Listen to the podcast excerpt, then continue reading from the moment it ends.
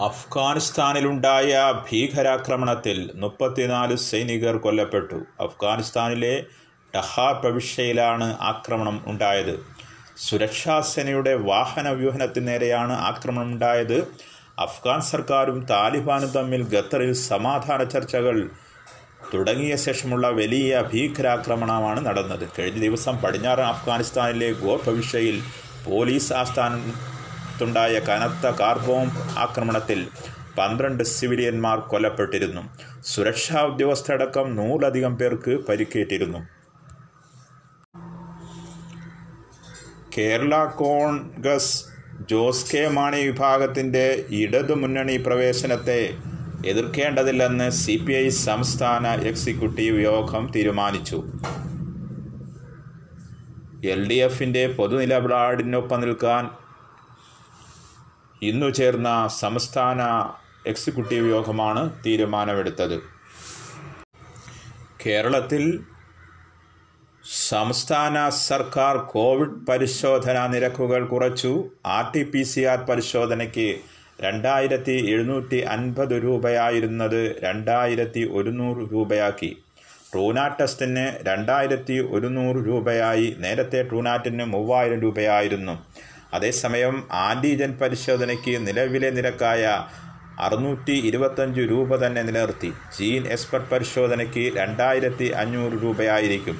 Covid പരിശോധനയുടെ എണ്ണം വർദ്ധിപ്പിക്കാൻ ആരോഗ്യവകുപ്പ് ശ്രമം തുടരുന്നിടെയാണ് പരിശോധനാ നിരക്ക് കുറിച്ച് സർക്കാർ ഉത്തരവിട്ടത്. നിലവിൽ അരലക്ഷം കോവിഡ് പരിശോധനകളാണ് സംസ്ഥാനത്ത് ഒരു ദിവസം നടക്കുക. ഇതിൽ നല്ല പങ്കും സ്വകാര്യ ലാബുകളിൽ പരിശോധിക്കുന്നവയാണ്.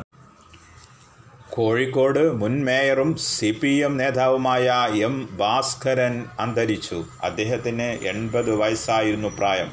കരൺ രോഗബാധിതനായി തുടർന്ന് കഴിഞ്ഞ കുറച്ച് നാടുകളായി ചികിത്സയിലായിരുന്നു. കോഴിക്കോട് സഹകരണ ആശുപത്രിയിൽ വെച്ചായിരുന്നു അന്ത്യം. രണ്ടായിരത്തി അഞ്ച് മുതൽ രണ്ടായിരത്തി പത്ത് വരെ കോഴിക്കോട് മേയറായിരുന്നു ഭാസ്കരൻ. സഹകരണ ആശുപത്രി മുൻ ചെയർമാനായിരുന്നു. നിലവിൽ സി കോഴിക്കോട് ജില്ലാ സമിതി അംഗവുമാണ്.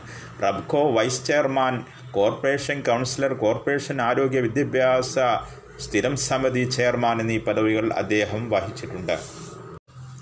കേരളത്തിൽ ബുധനാഴ്ച എണ്ണായിരത്തി മുന്നൂറ്റി അറുപത്തൊമ്പത് പേർ കോവിഡ് നയന്റീൻ സ്ഥിരീകരിച്ചു. എറണാകുളം ആയിരത്തി ഒരുന്നൂറ്റി തൊണ്ണൂറ് കോഴിക്കോട് ആയിരത്തി ഒരുന്നൂറ്റി അൻപത്തെട്ട് തൃശ്ശൂർ തൊള്ളായിരത്തി നാൽപ്പത്തി ആറ് ആലപ്പുഴ എണ്ണൂറ്റി ഇരുപത് കൊല്ലം എഴുന്നൂറ്റി നാൽപ്പത്തിരണ്ട് മലപ്പുറം അറുന്നൂറ്റി അറുപത്തെട്ട് തിരുവനന്തപുരം അറുന്നൂറ്റി അൻപത്തേഴ് കണ്ണൂർ അഞ്ഞൂറ്റി അറുപത്താറ് കോട്ടയം അഞ്ഞൂറ്റി ഇരുപത്താറ് പാലക്കാട് നാനൂറ്റി പതിനേഴ് പത്തനംതിട്ട ഇരുന്നൂറ്റി നാൽപ്പത്തേഴ് കാസർഗോഡ് ഇരുന്നൂറ് വയനാട് നൂറ്റി മുപ്പത്തിരണ്ട് ഇടുക്കി നൂറ് എന്നിങ്ങനെയാണ് ജില്ലകളിൽ രോഗബാധ സ്ഥിരീകരിച്ചത്. ഇരുപത്താറ് പേർ മരിച്ചതായി ഔദ്യോഗിക സ്ഥിരീകരണം.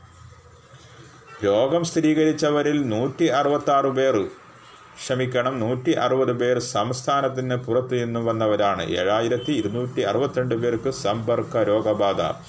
എണ്ണൂറ്റി എൺപത്തൊന്ന് പേരുടെ സമ്പർക്ക ഉറവിടം വ്യക്തമല്ല. അറുപത്തിനാല് ആരോഗ്യ പ്രവർത്തകർക്കും സമ്പർക്കത്തിലൂടെ രോഗം ബാധിച്ചു. രോഗം സ്ഥിരീകരിച്ച് ചികിത്സയിലായിരുന്ന ആറായിരത്തി എണ്ണൂറ്റി മുപ്പത്തൊമ്പത് പേരുടെ പരിശോധനാ ഫലം നെഗറ്റീവായി. സംസ്ഥാനത്തെ വിവിധ ജില്ലകളിലായി രണ്ട് ലക്ഷത്തി എൺപതിനായിരത്തി ഇരുന്നൂറ്റി മുപ്പത്തിരണ്ട് പേരാണ് ഇപ്പോൾ നിരീക്ഷണത്തിലുള്ളത്.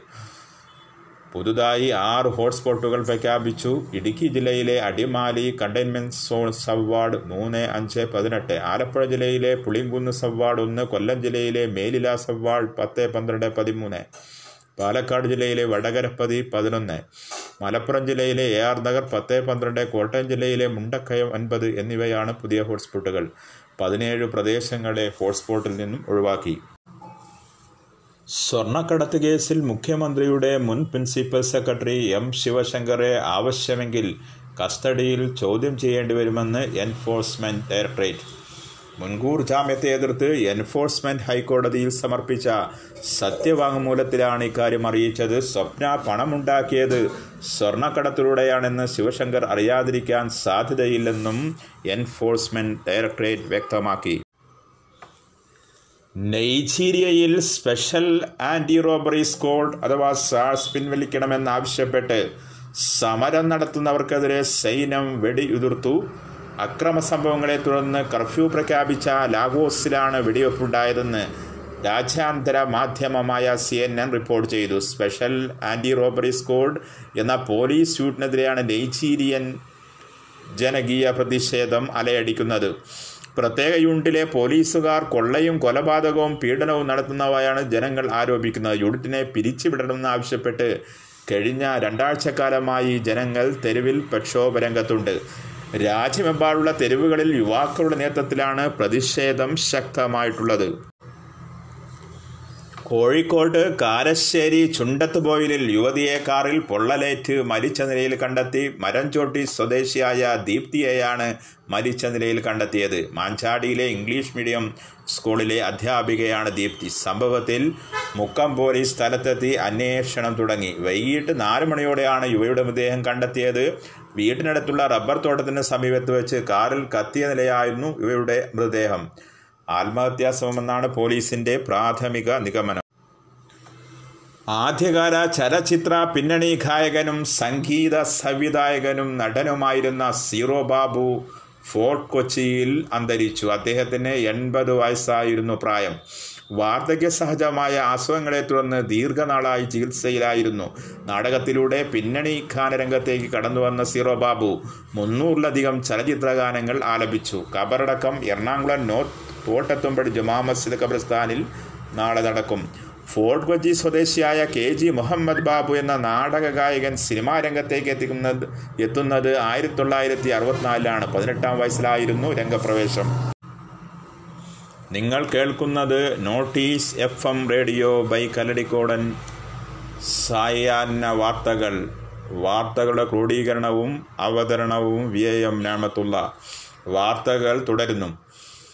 K M Shaji M L എക്കെതിരായ കോഴക്കേസിൽ മുസ്ലിം ലീഗ് സംസ്ഥാന general secretary K P A മജീദിന്റെ മൊഴി എടുത്തു. എൻഫോഴ്സ്മെന്റാണ് മൊഴിയെടുത്തത് കോഴിക്കോട് എൻഫോഴ്സ്മെന്റ് ഓഫീസിലാണ് കെ പി എ മജീദിനെ വിളിപ്പിച്ചിരുന്നത്. വൈകിട്ട് മൂന്നോടെ മൊഴിയെടുക്കൽ തുടങ്ങി. അഴീക്കോട് ഹൈസ്കൂളിന് ഹയർ സെക്കൻഡറി അനുവദിക്കുന്നതിന് ഇരുപത്തഞ്ച് ലക്ഷം രൂപ K M Shaji M L A വാങ്ങുകയും ഇത് ലീഗ് നേതൃത്വത്തിന്റെ അനുമതിയോടെയാണെന്നുമാണ് പരാതി. ഈ പരാതിയിലാണ് മൊഴി എടുക്കൽ പുരോഗമിക്കുന്നത്.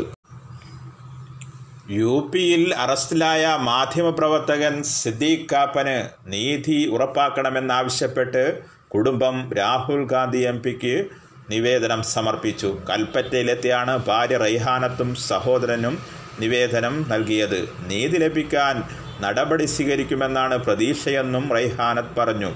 സിദ്ദീഖാപ്പനെതിരെ പുതിയ വകുപ്പുകൾ ചുമത്തുന്നതിൽ ആശങ്കയുണ്ടെന്നും അവർ വ്യക്തമാക്കി.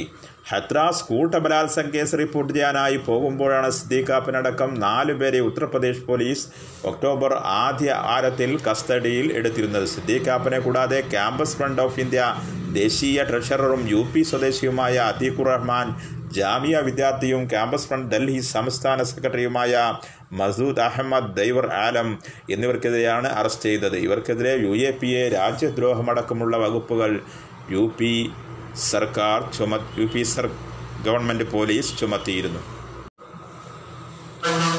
ആസാം റൈഫിൾസ് പെട്രോളിംഗ് സംഘത്തിന് നേരെ ഭീകര ആക്രമണം. ഒരാൾ കൊല്ലപ്പെട്ടു. അരുണാചൽ പ്രദേശിലെ തിറാബ് ജില്ലയിൽ വെച്ചാണ് സംഭവം. മ്യാൻമറിന്റെ അതിർത്തി പ്രദേശമായ തിറാപ്പിലെ ഗോൻസാലാസു റോഡിലെ സാൻലിയം ത്രീ ജംഗ്ഷനിൽ വെച്ചാണ് സംഭവം ഉണ്ടായത് പതിയിരുന്ന ഭീകരർ പെട്രോളിംഗ് സംഘത്തെ ആക്രമിക്കുകയായിരുന്നു. ഭീകരരെ കണ്ടെത്താൻ പ്രദേശത്ത് വലിയ തിരച്ചിൽ പുരോഗമിക്കുകയാണ്. മുതിർന്ന ബി ജെ പി നേതാവ് ഏക്നാഥ് ഗഡ്സെ പാർട്ടി വിട്ടു എൻ സി പിയിൽ ചേരും. വെള്ളിയാഴ്ച അദ്ദേഹം എൻ സി പിയിൽ ചേരുമെന്ന് എൻ സി പി നേതാവ് ജയന്ത് പാട്ടീൽ അറിയിച്ചു.